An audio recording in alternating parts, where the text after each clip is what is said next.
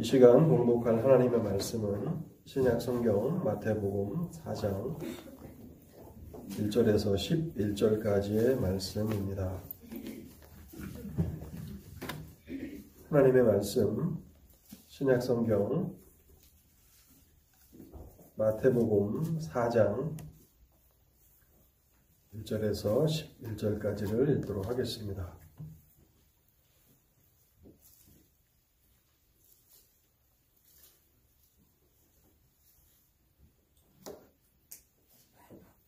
그때에 예수께서 성령에게 이끌리어 마귀에게 시험을 받으러 광야로 가사 40일을 밤낮으로 금식하신 후에 줄이신지라 시험하는 자가 예수께 나와서 이르되 네가 만일 하나님의 아들이거든 명하여 이 돌들로 떡덩이가 되게 하라.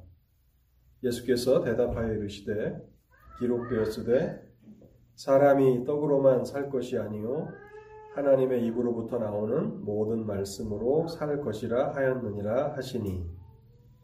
이에 마귀가 예수를 거룩한 성으로 데려다가 성전 꼭대기에 세우고 이르되 네가 만일 하나님의 아들이여든 뛰어내리라 기록되었으되 그가 너를 위하여 그의 사자들을 명하시리니 그들이 손으로 너를 받들어 발이 돌에 부딪히지 않게 하리로다 하였느니라.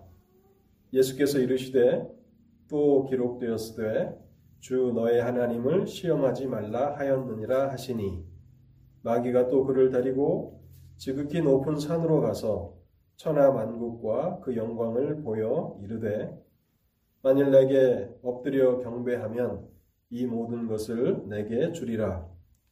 이에 예수께서 말씀하시되 사탄아 물러가라 기록되었으되 주 너의 하나님께 경배하고 다만 그를 섬기라 하였느니라. 이에 마귀는 예수를 떠나고 천사들이 나와서 수종드니라. 아멘. 말씀의 은혜를 위해서 먼저 잠시 기도하겠습니다. 자비로우신 하나님 아버지, 오늘도 저희를 하나님의 예배 처소로 인도하여 주셔서 하나님을 경배하게 하시니 감사합니다. 여전히 하나님께서 신실하심으로 오늘도 우리에게 말씀을 허락해 주시오니 하나님 이 말씀을 축복하실 때 오병이어와 같이 사랑하는 성도들의 갈급한 심령 가운데 목마른 심령 가운데 놀라운 은혜 양식이 되게 하여 주옵소서. 하나님, 사람이 떡으로만 살 것이 아니라 하나님의 입으로부터 나오는 모든 말씀으로 살 것이라고 말씀하셨사오니 말씀하신 대로 주님의 말씀을 듣는 영혼들이 살아나게 하옵소서. 하나님의 은혜로 저희의 영혼을 채워주시되 넘치도록 채워주시옵소서. 하나님, 떤 단에선 부족한 종을 극률이 여겨 주시옵시고 하나님의 진리만을 온전히 증거할 수 있도록 성령께서 말씀의 지혜와 능력을 허락하여 주시옵소서. 이 시간을 주의 성령께 온전히 의탁하올 때에 이 모든 말씀 우리 주님 예수 그리스도의 이름으로 기도하옵나이다. 아멘. 우리는 지난주에 이어서 오늘 마태복음 4장 말씀을 다시 한번 생각해 보려고 합니다. 지난주에 우리는 우리 주님께서 이 말씀을 하신 배경에 대해서 생각해 보았습니다. 어떠한 배경에서 이 말씀을 하셨고 또 이 말씀이 의미하는 것이 무엇인지를 생각해 보았습니다. 무엇보다도 주님이 시험을 받으신 이 일이 성령에게 이끌리신 일이었다는 사실을 우리는 강조했습니다. 하나님의 계획과 섭리 가운데 이루어진 것입니다. 첫사람 아담은 사단의 시험 앞에서 넘어졌고 그와 함께 모든 인류가 타락하였습니다. 그래서 아담 안에서 모든 인류는 죽음에 이르게 되었습니다. 그런데 두 번째 아담 되시는 예수 그리스도 하나님의 아들께서는 첫사람 아담이 실패한 그 자리에 서셨고 다시 사단의 시험 앞에 서셨습니다. 그러나 그리스도는 사단의 시험을 이기시고 승리하셨습니다. 그래서 아담 안에 있는 모든 사람이 아담과 함께 죽음에 처해진 것처럼 그리스도 안에 있는 모든 영혼들은 그리스도로 말미암아 구원을 얻는다라고 하는 이 진리를 주님은 사단의 시험을 통해서 우리에게 전달하시기를 원하시는 것입니다.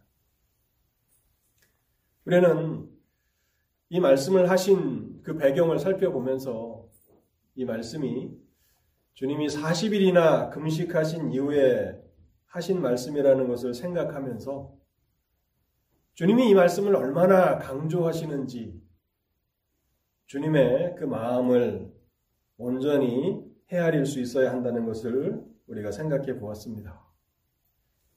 거의 죽음 직전에 이르시는 그 갈급한 상황 가운데서도 사람에게는 매일의 양식보다도 하나님의 말씀이 더욱 필요하다.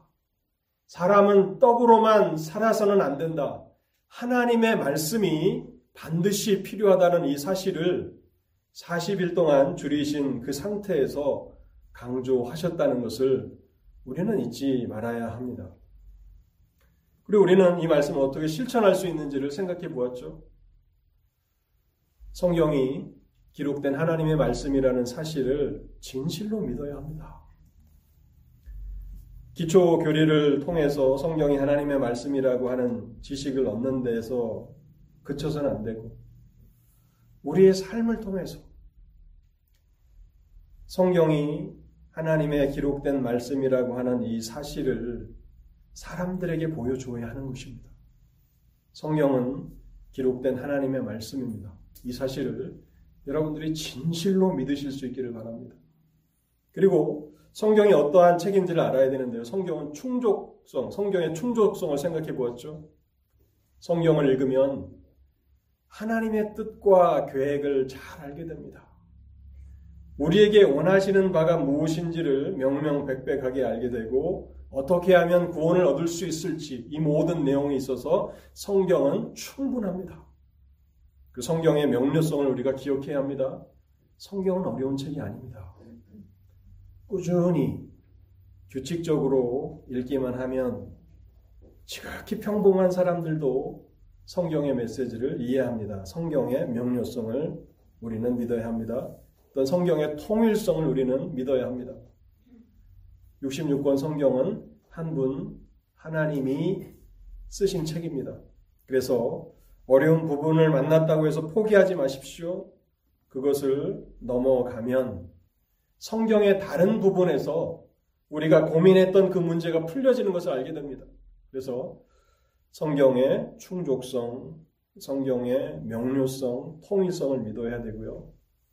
그리고 마지막 세 번째 적용점은 성경을 규칙적으로 읽는, 읽어 나가는 이 일을 대신할 방법이 이 세상에는 없습니다. 오직 우리가 꾸준히 성경을 읽는 것, 이것을 대신해 줄 어떤 방법도 없습니다. 그래서 우리는 실제적으로 포기하지 말고 매일매일 우리의 습관이 되도록 우리가 정말 이것을 우리의 습관으로 들인다면 우리의 삶의 질이 무한히 높아진다라고 하는 것을 확신하십시오. 여러분, 무료한 시간 어떻게 보낼까 고민할 염려가 없습니다. 이것이 우리의 날마다의 습관이 된다면 하나님께서 주시는 그 기쁨과 평강을 충만하게 누리며 비록 혼자 되어서 또 외로운 그런 환경 가운데 있을 수 있습니다. 우리가 점점 나이를 들면 그렇지 않습니까? 저도 벌써 저와 아내만 남은 그 집에서 둘만 살아가는 신세가 되었습니다. 몇 년 전인가 누군가 그런 말씀을 하시는데 그게 벌써 저에게 해당되는 그런 일이 되었습니다. 그러다가 누군가 먼저 또 하나님의 부르심을 받으면 혼자가 남겠죠. 그것을 피할 수 없습니다. 여러분, 날마다 성경을 읽는 이 삶은 우리의 삶의 질을 무한히 높여줍니다. 그 많은 시간 무엇을 할까 고민할 필요가 없습니다. 날마다 하나님의 말씀을 읽고 또 묵상하는 그 삶은 우리에게 빛을 가져다 줄 것입니다. 오늘은 지난주에 이어서 왜 하나님의 백성들은 하나님의 입으로부터 나오는 모든 말씀으로 살아야 하는가 그 이유에 대해서 생각해 보기를 원합니다. 왜 주님은 사람이 하나님의 입으로부터 나오는 모든 말씀으로 살아야 한다고 말씀하셨을까요?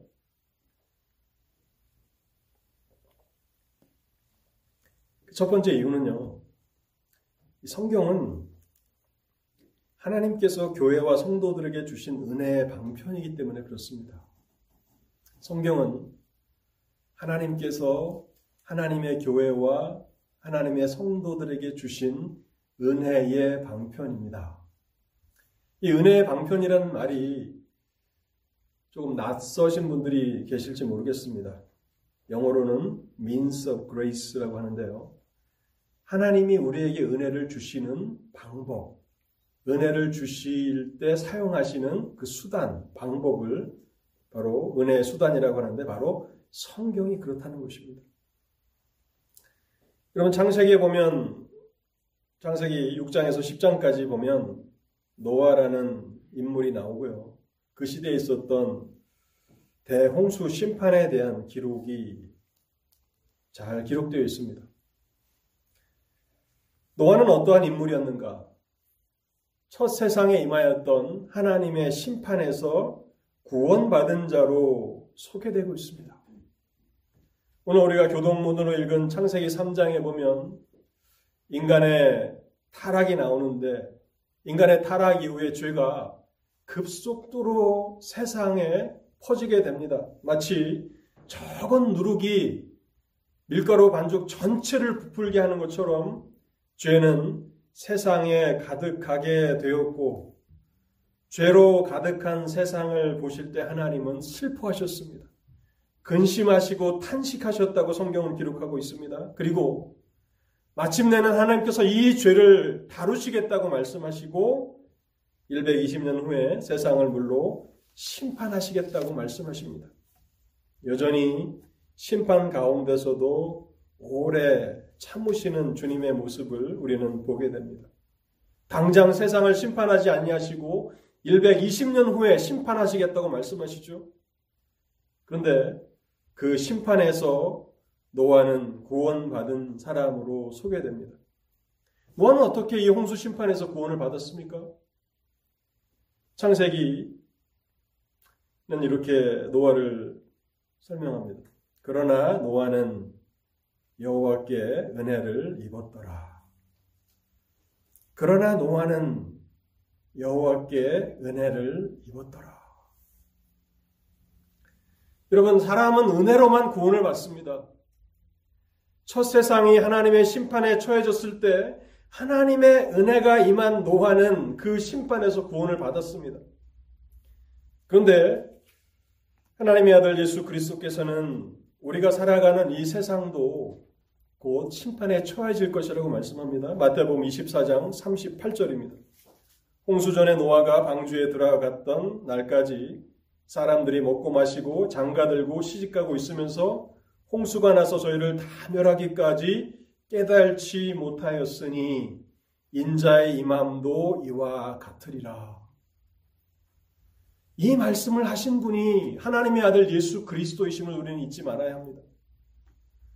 주님께서 십자가를 지시고 골고다 언덕을 올라가셨을 때에 많은 여인들이 주님을 따라가며 슬퍼하며 통곡했습니다. 그런데 주님께서는 그 여인들을 향해서 이렇게 말씀하십니다. 나를 위해서 울지 말고 너희와 너희 자녀들을 위해서 울라. 푸른 나무에게도 이렇게 하거든 마른 나무에게는 어찌하리요. 나를 염려하고 나를 슬퍼할 일이 아니라 이 세상에 될 그 하나님의 심판을 생각하고 그때에 너희와 너희 자손들을 위해서 울라고 말씀하십니다. 여러분 우리는 어떻게 하나님의 심판에서 구원받을 수 있습니까? 은혜가 필요한 것입니다. 하나님의 은혜로만 우리가 구원받습니다. 노아가 대홍수 심판에서 하나님의 은혜로 구원을 받은 것처럼 하나님이 이 세상을 마지막에 심판하실 때 하나님의 은혜가 임한 자들은 구원을 받게 될 것입니다. 근데 여러분, 우리가 신앙생활 하면서 은혜라는 말을 참 많이 씁니다. 교회에도 은혜라는 말을 붙여서 은혜 교회라는 말을 많이 쓰고 있는데 우리 북미주 독립장로교단에도 은혜 교회가 있습니다. Grace Free Presbyterian Church가 있는데 이 미국에도 있지만 우리와 같은 형제 교단인 노던 아일랜드에도 보면 거기도 Grace Free Presbyterian Church가 있어요. 얼마나 사람들이 은혜라는 말을 좋아합니까? 그리고 자녀들에게 은혜라는 이름을 붙여주는 얼마나 많은 부모들이 계십니까? 은혜, 은혜. 근데 여러분, 이 은혜라는 말이 많이 왜곡돼서 사용되고 있습니다. 은혜가 뭐죠? 내가 좋아하는 것을 하나님이 주시는 것이 은혜입니까? 여러분, 그렇게 은혜를 정의하면 안 됩니다. 은혜는 내가 좋아하는 것, 내가 갖고 싶은 것을 하나님이 허락하시는 것이 은혜가 아닙니다. 어떨 때는 은혜는 고난 가운데 임하기도 합니다. 그래서 어느 목사는 고난은 위장된 축복입니다 라고 하는 그 말을 했는데 참 동, 동감이 가는 그런 말입니다. 여러분 어떤 사람이 세상에서 성공하지 않았다면 훨씬 좋았을 사람인데 세상에서 성공한 것 때문에 그는 멸망을 당하기도 합니다. 높은 지위와, 지위와 명예를 갖지 않았다면 하나님 앞에 겸손히 살아갈 사람인데 세상의 명예와 또 높은 주의 때문에 교만하게 살아가다가 멸망을 당한 사람이 많습니다. 저는 사도신경을 고백할 때마다 본디오 빌라도를 생각해 봅니다. 그 사람은 총독이 안 됐으면 좋았을 사람입니다. 그저 평범한 사람으로 살아갔으면 하나님 앞에 역사에 오랫동안 남는 죄인으로 기록되지 않았을 수도 있습니다. 그렇기 때문에 은혜라고 하는 것은 내가 좋아하는 것, 내가 원하는 것을 하나님이 주시는 것이 아닙니다. 은혜는요, 그럼 어떤 것입니까?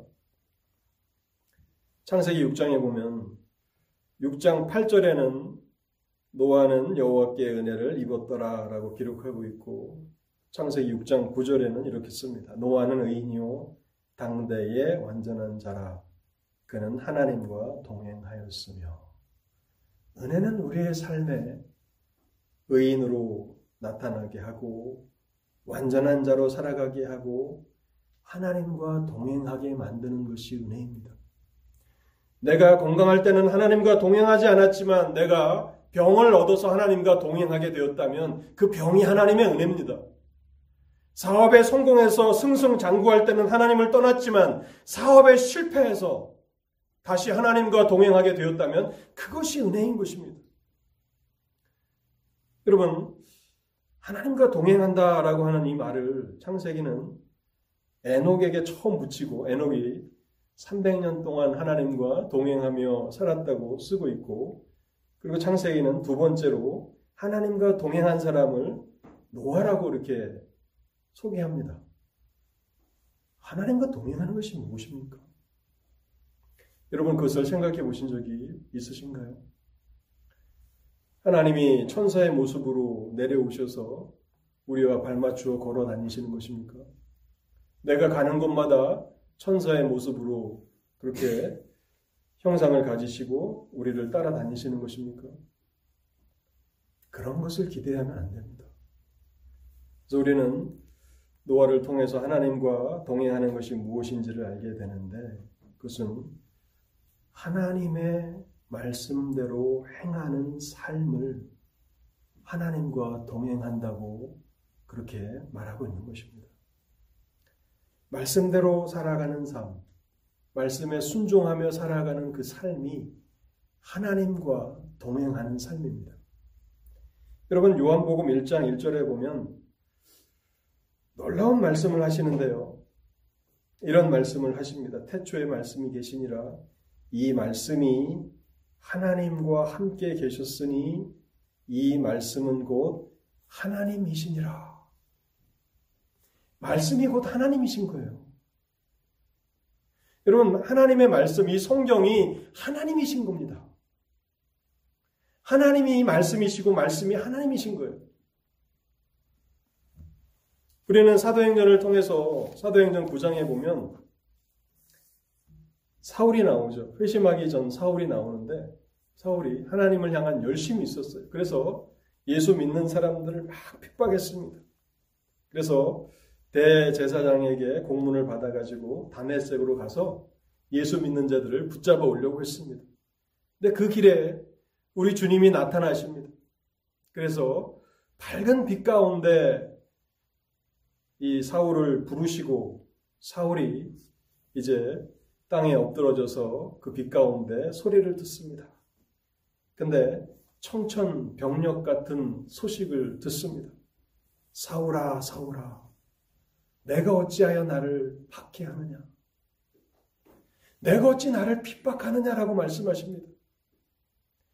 사울이 생각할 때 제가 언제 주님을 핍박했나요?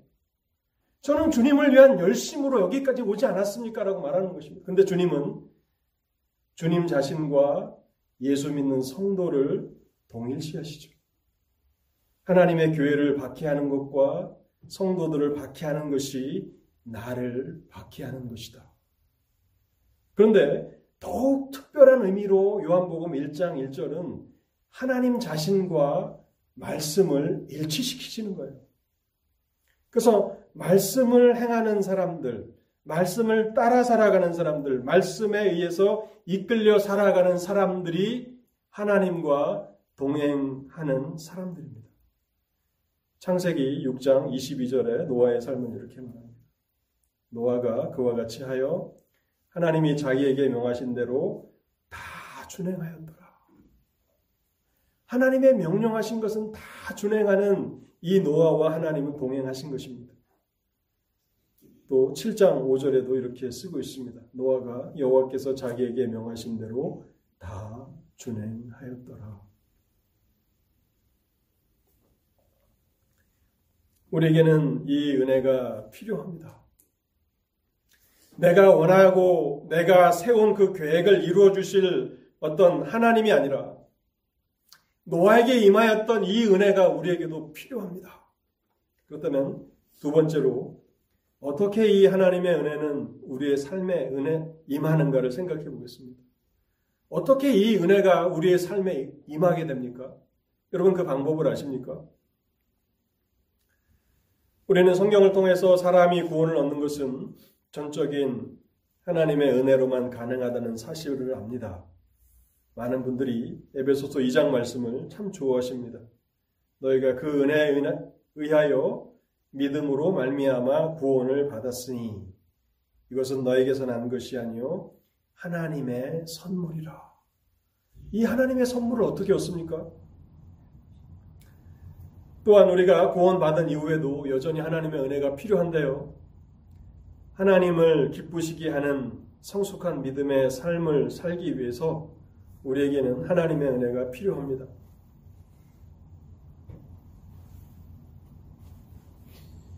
한때는 주님을 많이 슬프게 했던 베드로가 오순절 성령 강림 이후에 새 사람이 되지 않습니까? 그래서 많은 사람들을 그리스도께로 돌아오는 그 일에 놀랍게 쓰임을 받고 정말 주님의 수제자답게 살다가 인생을 마감했는데요. 그 베드로가 쓴 서신이 베드로 전서, 베드로 후서입니다. 베드로 후서 3장 18절은 베드로 후서의 마지막 절인데요. 그 베드로 후서에서 이렇게 베드로가 마지막으로 권면하고 이 3장에는 하나님의 심판에 대한 내용이 나와 있습니다. 그리고 이제 3장 18절 이렇게 말하는데요. 오직 우리 주, 곧 구주 예수 그리스도의 은혜와 그를 아는 지식에서 자라가라. 은혜와 하나님을 아는 지식에서 자라가라. 너에게 은혜가 필요하다라고 하는 사실을 강조하고 있습니다. 그럼 여러분, 어떻게 우리가 이 은혜를 얻을 수 있습니까? 그것이 바로 오늘 우리가 살펴보기를 원하는 내용입니다. 웨스트민스터, 웨스트민스터 소요리 문답에 보면은 이것을 잘 설명하고 있는데요. 웨스트민스터 신앙 고백에 대해서 잘 들어보지 못하신 분들이 계실 것 같아서 좀 설명을 드리면 이 웨스트민스터 신앙 고백은 17세기 경에 작성된 책인데 모든 장로 교회의 신앙의 기초가 되는 책입니다. 근데 사실상 말하면 장로 교회뿐만 아니라 모든 개신 교회의 신앙의 기초라고 말할 수 있습니다. 왜 그런가 하면 장로 교회는 웨스트민스터 신앙 고백서를 이렇게 발간했는데 다른 교단에서는 독자적으로 발간한 책이 없습니다.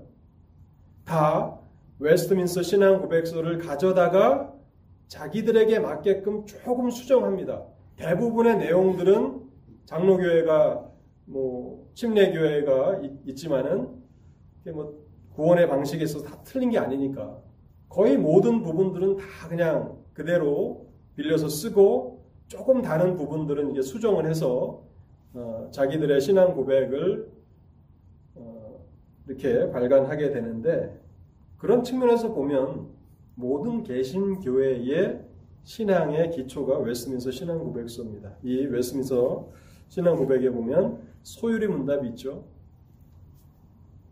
그 소유리 문답 88문에 보면 이렇게 질문을 합니다. 그리스도가 우리에게 구속의 은혜를 전달하시는 외적인 보통 방편이 무엇입니까? 쉬운 말로 하면 그리스도께서는 어떠한 방식으로 우리에게 은혜를 주십니까? 라고 하는 것입니다. 여기에 대해서 웨스민서 소요리 문답은 이렇게 답변합니다.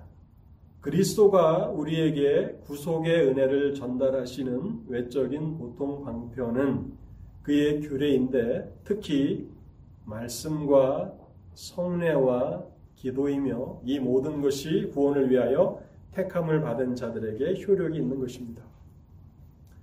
말씀과 성례와 기도 우리 교회에 참 많이 익숙하지 않습니까? 왜 우리가 매주일 강단에서 선포되는 말씀을 듣습니까? 그것이 하나님이 우리에게 은혜를 주시는 방법입니다. 왜 우리가 한 달에 한 번씩 성찬식을 거행합니까? 성찬은 또 다른 하나님의 은혜의 방편이고요. 왜 우리가 여전히 기도회로 모여서 하나님 앞에 나아가 기도합니까? 그 기도가 하나님이 우리에게 은혜를 주시는 방편입니다. 하나님께서 우리에게 은혜를 주실 때 우리가 깊이 잠들어 있을 때, 밤에 잠을 자고 있을 때 하나님은 비를 내리시기도 하고 또 아침에 이슬이 내리게 하셔서 식물들이 자라게 하시지 않습니까? 그런 것처럼 우리가 잠자는 동안에 하늘에서 은혜를 내리셔서 아침에 일어나서 어, 은혜가 충만하다 그렇게 만드시지 않는다는 거예요. 하나님의 그 방식으로 우리에게 은혜를 주시지 않는다는 것입니다. 하나님은 성경을 통해서 그리고 성례를 통해서 그리고 기도를 통해서 우리에게 은혜를 주신다는 것입니다. 우리가 식사를 하지 않고도 배가 부르고 힘을 얻을 수 있는 방법이 있다면 참 좋은데 하나님은 그렇게 우리를 만들지 않으셨죠. 그래서 우리는 식사를 해야 합니다. 식사를 해야 만족감도 있고 또 하루를 살아갈 수 있는 힘을 얻게 되는 것이죠. 하나님이 정하신 방법입니다. 그런데 식사하는 것을 우리가 게을리 하면서 하나님 앞에 기도합니다. 하나님, 오늘도 내가 밥을 먹지 않지만, 그러나 배가 부르게 하시고, 밥을 먹지 않지만, 힘이 충만하게 하옵소서. 하나님 그 기도를 기쁘게 들으실까요? 하나님이 기뻐하시는 기도가 아닙니다. 우리의 삶에 은혜가 필요한데, 날마다의 삶의 은혜가 필요한데, 이 은혜를 어떻게 얻습니까? 바로 하나님의 말씀을 부지런히 읽고 묵상하고 연구하는 것입니다. 하나님이 이 방법을 얼마나 기뻐하시는지 한 예를 여러분들께 소개하려고 하는데요. 사도행전 8장에 보면 에디오피아 내시가 예루살렘에 하나님을 경배하기 위해서 올라갔다가 이제 하나님을 경배하고 다시 애굽으로 마차를 타고 내려갑니다. 여러분 그 먼 여행 또 험난한 여행 가운데 그가 그 마차에 앉아서 이사야서를 읽고 있습니다. 그런데 그는 그가 읽고 있는 그 이사야서의 내용을 잘 깨달을 수가 없습니다. 그때에 사도행전 8장 28절과 29절을 제가 한번 읽어보겠습니다. 27절부터 읽는 게 좋을 것 같습니다. 일어나 가서 보니 에디오피아 사람 곧 에디오피아 여왕 간다게의 모든 국고를 맡은 관리인 네시가 예배하러 예루살렘에 왔다가 돌아가는데 수레를 타고 선지자 이사야의 글을 읽더라. 성령이 빌립더러 이르시되 이 수레로 가까이 나아가라 하시거늘. 성령이 빌립을 보내시는 거예요. 왜냐하면 하나님의 은혜가 갈급해서 이 에디오피아 내시가 하나님 앞에 문을 두드리는 것입니다. 하나님 저는 은혜, 은혜에 갈급합니다. 은혜에 목말라 있습니다. 하나님 나에게 은혜를 주시옵소서라고 하나님께서 정하신 방법인 성경을 읽기 시작합니다. 그러나 깨달지 못하는 거예요. 하나님께서 어떻게 은혜를 주십니까? 기적과 같은 방법으로 그를 은혜로 충만하게 하실 수 있잖아요. 그런데 빌립을 보내시고 빌립으로 하여금 말씀을 깨달도록 해석해 주십니다. 그러자 어떤 일이 일어납니까? 38절에 보면 이에 명하여 수레를 멈추고 빌립과 네시가 둘 다 물에 내려가 빌립이 세례를 베풀고 그가 그 이사야서를 통해서 예수 그리스도가 누구이신지 어떻게 구원을 받아야 하는지를 그가 분명히 깨닫습니다. 아담 안에서 모든 사람이 죽은 것 같이 그리스도 안에서 모든 사람이 생명을 얻게 된다라고 하는 그 말씀을 그가 깨닫고서 물이 있는 곳에서 세례를 받습니다. 그러면서 39절에 보면 이렇게 쓰고 있습니다. 돌이 물에서 올라갈 새 주의 영이 빌립을 이끌어 간지라 다시는 내시는 기쁘게 길을 감으로 기쁨이 충만하여서 그 여행을 마쳤다고 기록하고 있는 거예요. 하나님이 얼마나 이 방법을 기뻐하십니까? 여러분, 어린 자녀가 배가 고파서 식당에 와서 그 엄마가 밥을 하고 있는데 엄마 배고파요 하고 식탁에 앉아 있어요. 그럼 어떻습니까? 엄마의 마음이 급해지죠. 빨리 요리를 해서 사랑하는 자녀에게 주려고 하지 않겠습니까? 그러니까 우리도 문을 두드려야 하는 거예요. 하나님이 정하신 방법. 목이 마르면 우물가로 가야죠. 그래야 물을 얻어 먹을 수 있는 거 아닙니까? 은혜가 갈급하고 은혜가 정말 목마르다면 어떻게 해야 됩니까? 하나님이 정하신 은혜의 방편을 사용해야 한다는 사실입니다. 우리 교회 예배 순서에 보면 성경을 읽는 것이 있습니다. 여러분, 그것은 교회가 마땅히 해야 하는 방법입니다. 하나님이 기뻐하시는 방법이에요. 그래서 우리 선조들은 예배 시간에 구약 성경 한 장을 다 읽고 그 다음에 신약 성경 말씀 한 장을 다 읽었습니다. 지금도 그렇게 하는 교회들이 있어요. 그래서 저도 조금씩 조금씩 우리의 그 예배를 거기에 맞춰 가려고 하면서 찬송가 뒤편에 있는 교동문보다는 좀 더 폭넓은 그런 성경을 읽어 나가려고 하는데요. 거기에 대한 말씀의 근거는 디모데전서 4장 13절입니다. 디모데전서 4장 13절 이렇게 바울이 디모데에게 명령합니다. 내가 이럴 때까지 읽는 것과 권하는 것과 가르치는 것에 전념하라. 디모데는 목회자잖아요. 읽는 것, 성경을 읽으라고 말하고 있는 것입니다. 그래서 우리가 예배로 모여서 함께 성경을 읽는 것은 하나님이 정하신 은혜의 방편입니다. 우리가 개인적으로 성경을 읽고 공부할 수도 있지만 그러나 권하는 것과 가르치는 것을 들어야 하는 것입니다. 하나님이 보내신 사람들이 전하는 성경 강해를 우리가 잘 듣는 것, 그것이 은혜의 방편인 것입니다. 그래서 우리가 이것을 힘써서 부지런히 사용한다면 우리는 평생의 삶에 은혜가 부족하다고 말하지 않을 것입니다. 하나님 앞에 우리가 일용할 양식을 위해서 엎드릴 때 하나님이 우리를 굶기시던가요? 저도 여기 와서 이렇게 미국 생활한 지 한 거의 20년이 다 돼 갑니다. 그런데 미국에 와서 한 가지 분명하게 배운 것이 있습니다.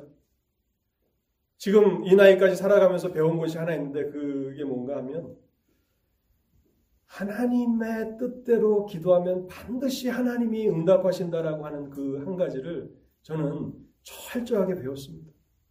그래서 제가 목회하는 가운데 또 사, 삶을 살아가는 가운데 꼭 필요한 게 있어요. 그러면 하나님 앞에 기도하면 하나님 반드시 주십니다. 여러분도 마찬가지입니다. 저도 그것을 여러분들께 분명히 말씀드릴 수 있어요. 여러분의 삶에 필요한 것은 하나님이 반드시 주십니다. 그렇기 때문에 하나님께서 정하신 이 방법을 부지런히 사용하면 여러분의 삶에 은혜가 충만하게 될 것입니다. 마지막으로 생각해 보고 싶은 것은요. 이 은혜의 방편은 놀라운 효력이 있다는 것입니다. 죄와 세상과 사단의 시험에서 승리하게 하는 능력이 있습니다. 이 은혜의 방편은 효력이 있습니다.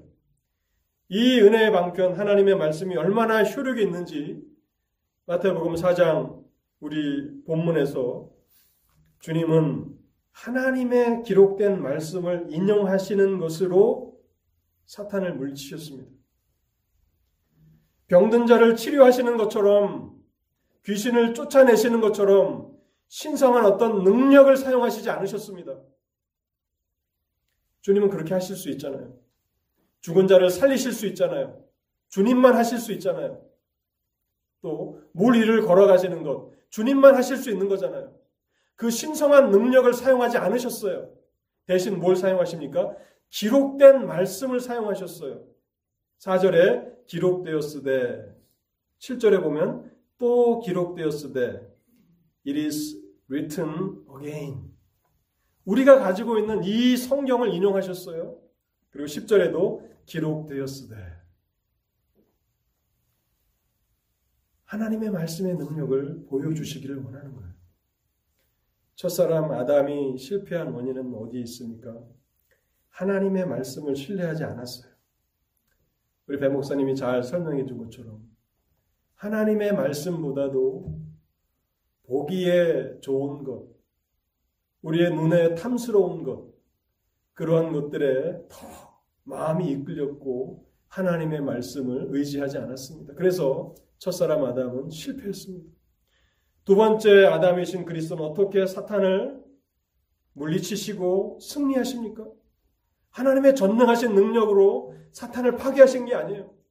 하나님의 기록된 말씀을 그대로 인용하셨어요. 새 말씀 다 신명기에서 하신 말씀을 그대로 인용하신 거예요. 우리 성경에도 신명기가 있잖아요. 그러며 사단에게서 첫 번째 승리를 거두십니다. 여러분 구약의 다윗은 어떤가요? 사실 다윗의 삶에도 넘어짐이 있었고 범죄함이 있어서 하나님의 영광을 많이 가리웠지만 그러나 다윗은 일평생 그 마음이 하나님 앞에 합한 사람이라는 그런 평가를 받는 위대한 신앙이지 않습니까? 그 다윗이 시편 119편에서 이렇게 씁니다. 시편 119편 11절에 내가 주께 범죄하지 아니하려 하여 주의 말씀을 내 마음에 두었나이다. 다윗도 범죄로 넘어져서 크게 실족하였습니다. 하나님의 영광을 크게 가리운 적이 있습니다. 근데 다윗이 시편 119편 11절에서 이렇게 말합니다. 내가 주께 범죄치 아니하려 하여 주의 말씀을 내 마음에 두었나이다. 하나님의 말씀이 내 마음에 가득할 때 우리는 세상을 이길 수 있는 능력을 소유하고 또 죄를 이깁니다. 사탄을 이깁니다. 우리가 이기는 것이 아니라 말씀의 능력으로 이기게 되는 것입니다. 다윗은 그것을 깊이 깨달았어요. 근데 그가 왕이 된 이후에 어떻게 됩니까?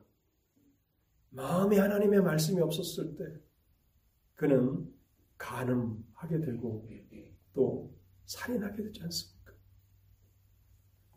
할 수 없는 죄인인 것을 그는 드러냈습니다. 아마 시편 119편은 그 범죄한 이후에 쓰여진 시가 아닌가 생각합니다. 다시는 범죄치 아니하려 하여 주의 말씀을 내 마음에 두었나이다.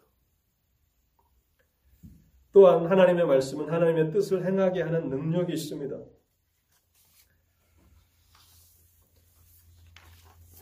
에스라를 보면요. 구약 성경에 그 에스라를 보면 이 에스라와 학개 스가랴라고 하는 그 책은 또 에스더 이 책들은 이스라엘이 유다가 멸망한 이후에 70년 동안 바벨론의 포로 생활을 하고 그 이후의 일들을 기록하는 책이 이제 에스라, 학개, 스가랴, 에스더 이런 책들입니다. 이 에스라에 보면 하나님께서 고레스 왕을 통해서 이제 이스라엘 백성들이 다시 예루살렘으로 돌아가라 하는 명령을 내리고 파괴된 바벨론에 의해서 파괴된 하나님의 성전을 다시 건축하라는 명을 내리게 되죠. 그래서 총독이었던 수르바벨과 대제사장 여호수아의 지도 아래서 바벨론에서 1차로 귀환한 이스라엘 백성들은 예루살렘 성전을 다시 건축하기 시작합니다. 그런데 사탄이 이 일을 가만히 놔둘 리가 없습니다. 하나님의 성전이 건축되는 것을 가만히 보고만 있을 사탄이 아니죠. 아주 강력한 반대에 부딪힙니다. 대적들이 그 지역을 관리하는 공무원들에게 관리들에게 많은 뇌물을 주고 바사왕 아닥사스다에게 글을 써서 성전 공사를 중단하게 만듭니다. 돈을 써가면서 하나님의 성전이 더 이상 건축되지 못하도록 이 반대하는 대적자들이 그렇게 얘기하고 그래서 에스라 4장 24절에 보면 이렇게 쓰고 있습니다. 이에 예루살렘에서 하나님의 성전 공사가 바사 왕 다리오 제2년까지 중단되니라. 결국 중단되고 맙니다. 하나님의 섭리 아래서 다시 예루살렘으로 돌아와서 제2 성전을 건축하는데 얼마 있지 않아서 그 성전 공사가 중단됩니다. 강력한 반대에 부딪혀서요. 그리고 나서 14년이 흘러갑니다. 어떻게 이 성전이 다시 건축될 수 있겠습니까? 14년 동안 건축하다가 버려, 버려져 있는 거예요. 중단된 거예요. 강력한 반대에 부딪혀서 더 이상 진척이 없습니다. 그때 하나님이 학개와 스가랴를 사용하시는 거예요. 학개와 스가랴를 통해서 이스라엘 백성들에게 말씀을 주시는 것인데 그 말씀을 통해서 이제 이스라엘 백성들은 다시 용기를 얻게 됩니다. 그래서 14년이나 중단되었지만 학계 스가랴 말씀을 통해서 용기를 얻어 다시 성전 공사가 진행됩니다. 그렇다면 이때는 반대가 없었을까요? 더 강력한 반대가 있는데요. 에스라 5장 3절을 제가 한번 읽어보겠습니다. 그때에 유브라데 강 건너편 총독 다뜨네와 스달 보스네와 그들의 동관들이 다 나와 그들에게 이르되 누가 너에게 명령하여 이 성전을 건축하고 이 성곽을 마치게 하였느냐 하기로 유프라테스 강 서편을 관할하는 총독이 옵니다. 더 강력한 반대가 나타나게 되는 것이죠. 여기 강서편이라고 하는 것은 팔레스타인 지역, 이스라엘 지역뿐만 아니라 애굽까지 그리고 구시리아까지 더 넓은 지역을 황제를 대신해서 다스리고 있었던 총독이 와서 누가 이 성전을 다시 지으라고 했느냐라고 따져 묻는 거예요. 짓지 말라는 것입니다. 그럼 또 중단되었을까요? 에스라 5장에 보면 이렇게 쓰고 있습니다. 하나님이 유다 장로들을 돌보셨으므로 그들이 능히 공사를 막지 못하고 총독이 와서 막는데 뭐 우리 시대로 말하면 거버너가 와서 하지 말라고 하는데 하나님이 은혜를 주셨다는 것입니다. 하나님이 유다 장로를 돌보셨으므로 그들이 능히 공사를 막지 못하고 결국 성전은 완공됩니다. 그래서 그 총독은 내 힘으로는 안 되겠구나. 그래서 바사왕 다리오에게 편지를 쓰죠. 이 사람들이 또 성전 건축을 합니다. 어떻게 할까요? 근데 결국 성전은 완공됩니다. 여러분, 저는 이 에스라를 읽어보면서 사도행전의 베드로와 사도들의 그 말이 생각이 났습니다. 베드로는 오순절 성령 강림을 통해서 하나님의 충만하신 은혜를 입은 사람이 아닙니까? 여종 앞에서도 두려워서 자신이 죽을지 모른다라고 하는 그 두려움 때문에 자신이 사랑하는 주님을 세 번이나 부인했던 이 베드로가 사도행전 4장 19절에 보면 이렇게 말합니다. 베드로와 요한이 대답하여 이르되 하나님 앞에서 너희 말을 듣는 것이 하나님의 말씀을 듣는 것보다 옳은가 판단하라. 복음을 전하지 말라니까 내가 사람의 말을 듣는 것이 옳으냐 하나님의 말씀을 옳은 듣는 것이 옳으냐 너희들이 알고 있지 않느냐 결국 복음 전파를 방해할 수가 없는 거예요. 이러한 담대함을 하나님께서 유다 장로들에게 주셨다고 기록하고 있습니다. 어떻게 주셨어요?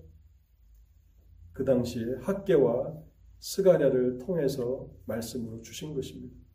스가랴 4장 6절 이하 말씀을 제가 읽어보겠습니다. 하나님께서 이제 그 당시에는 구두로 말로 전해 주신 것이겠죠. 우리는 기록된 말씀을 갖고 있지만 그가 내게 대답하여 이르되 여호와께서 수룹바벨에게 하신 말씀이 이러하니라. 여기 수룹바벨은 총독입니다. 유다 총독. 성전 재건축을 총괄하는 그 총독에게 직접 주신 거예요. 만군의 여호와께서 말씀하시되 이는 힘으로 되지 아니하며 능력으로 되지 아니하고 오직 나의 영으로 되느니라. 큰 산아 내가 무엇이냐 수룹바벨 앞에서 평지가 되리라. 하나님이 알고 계시는 거예요. 큰 산과 같은 반대가 있지 않느냐. 총독이 나서서 못하게 하지 않느냐. 그러나 힘으로 되지 않고 능으로 되지 않고 나의 영으로 되느니라 말씀하시니까 그 말씀을 힘입고 결국에는 성전을 완성시킵니다. 여러분 이렇게 하나님께서 정하신 은혜의 방편은 효력이 있습니다. 2022년 우리는 이 말씀을 깊이 생각해야 합니다.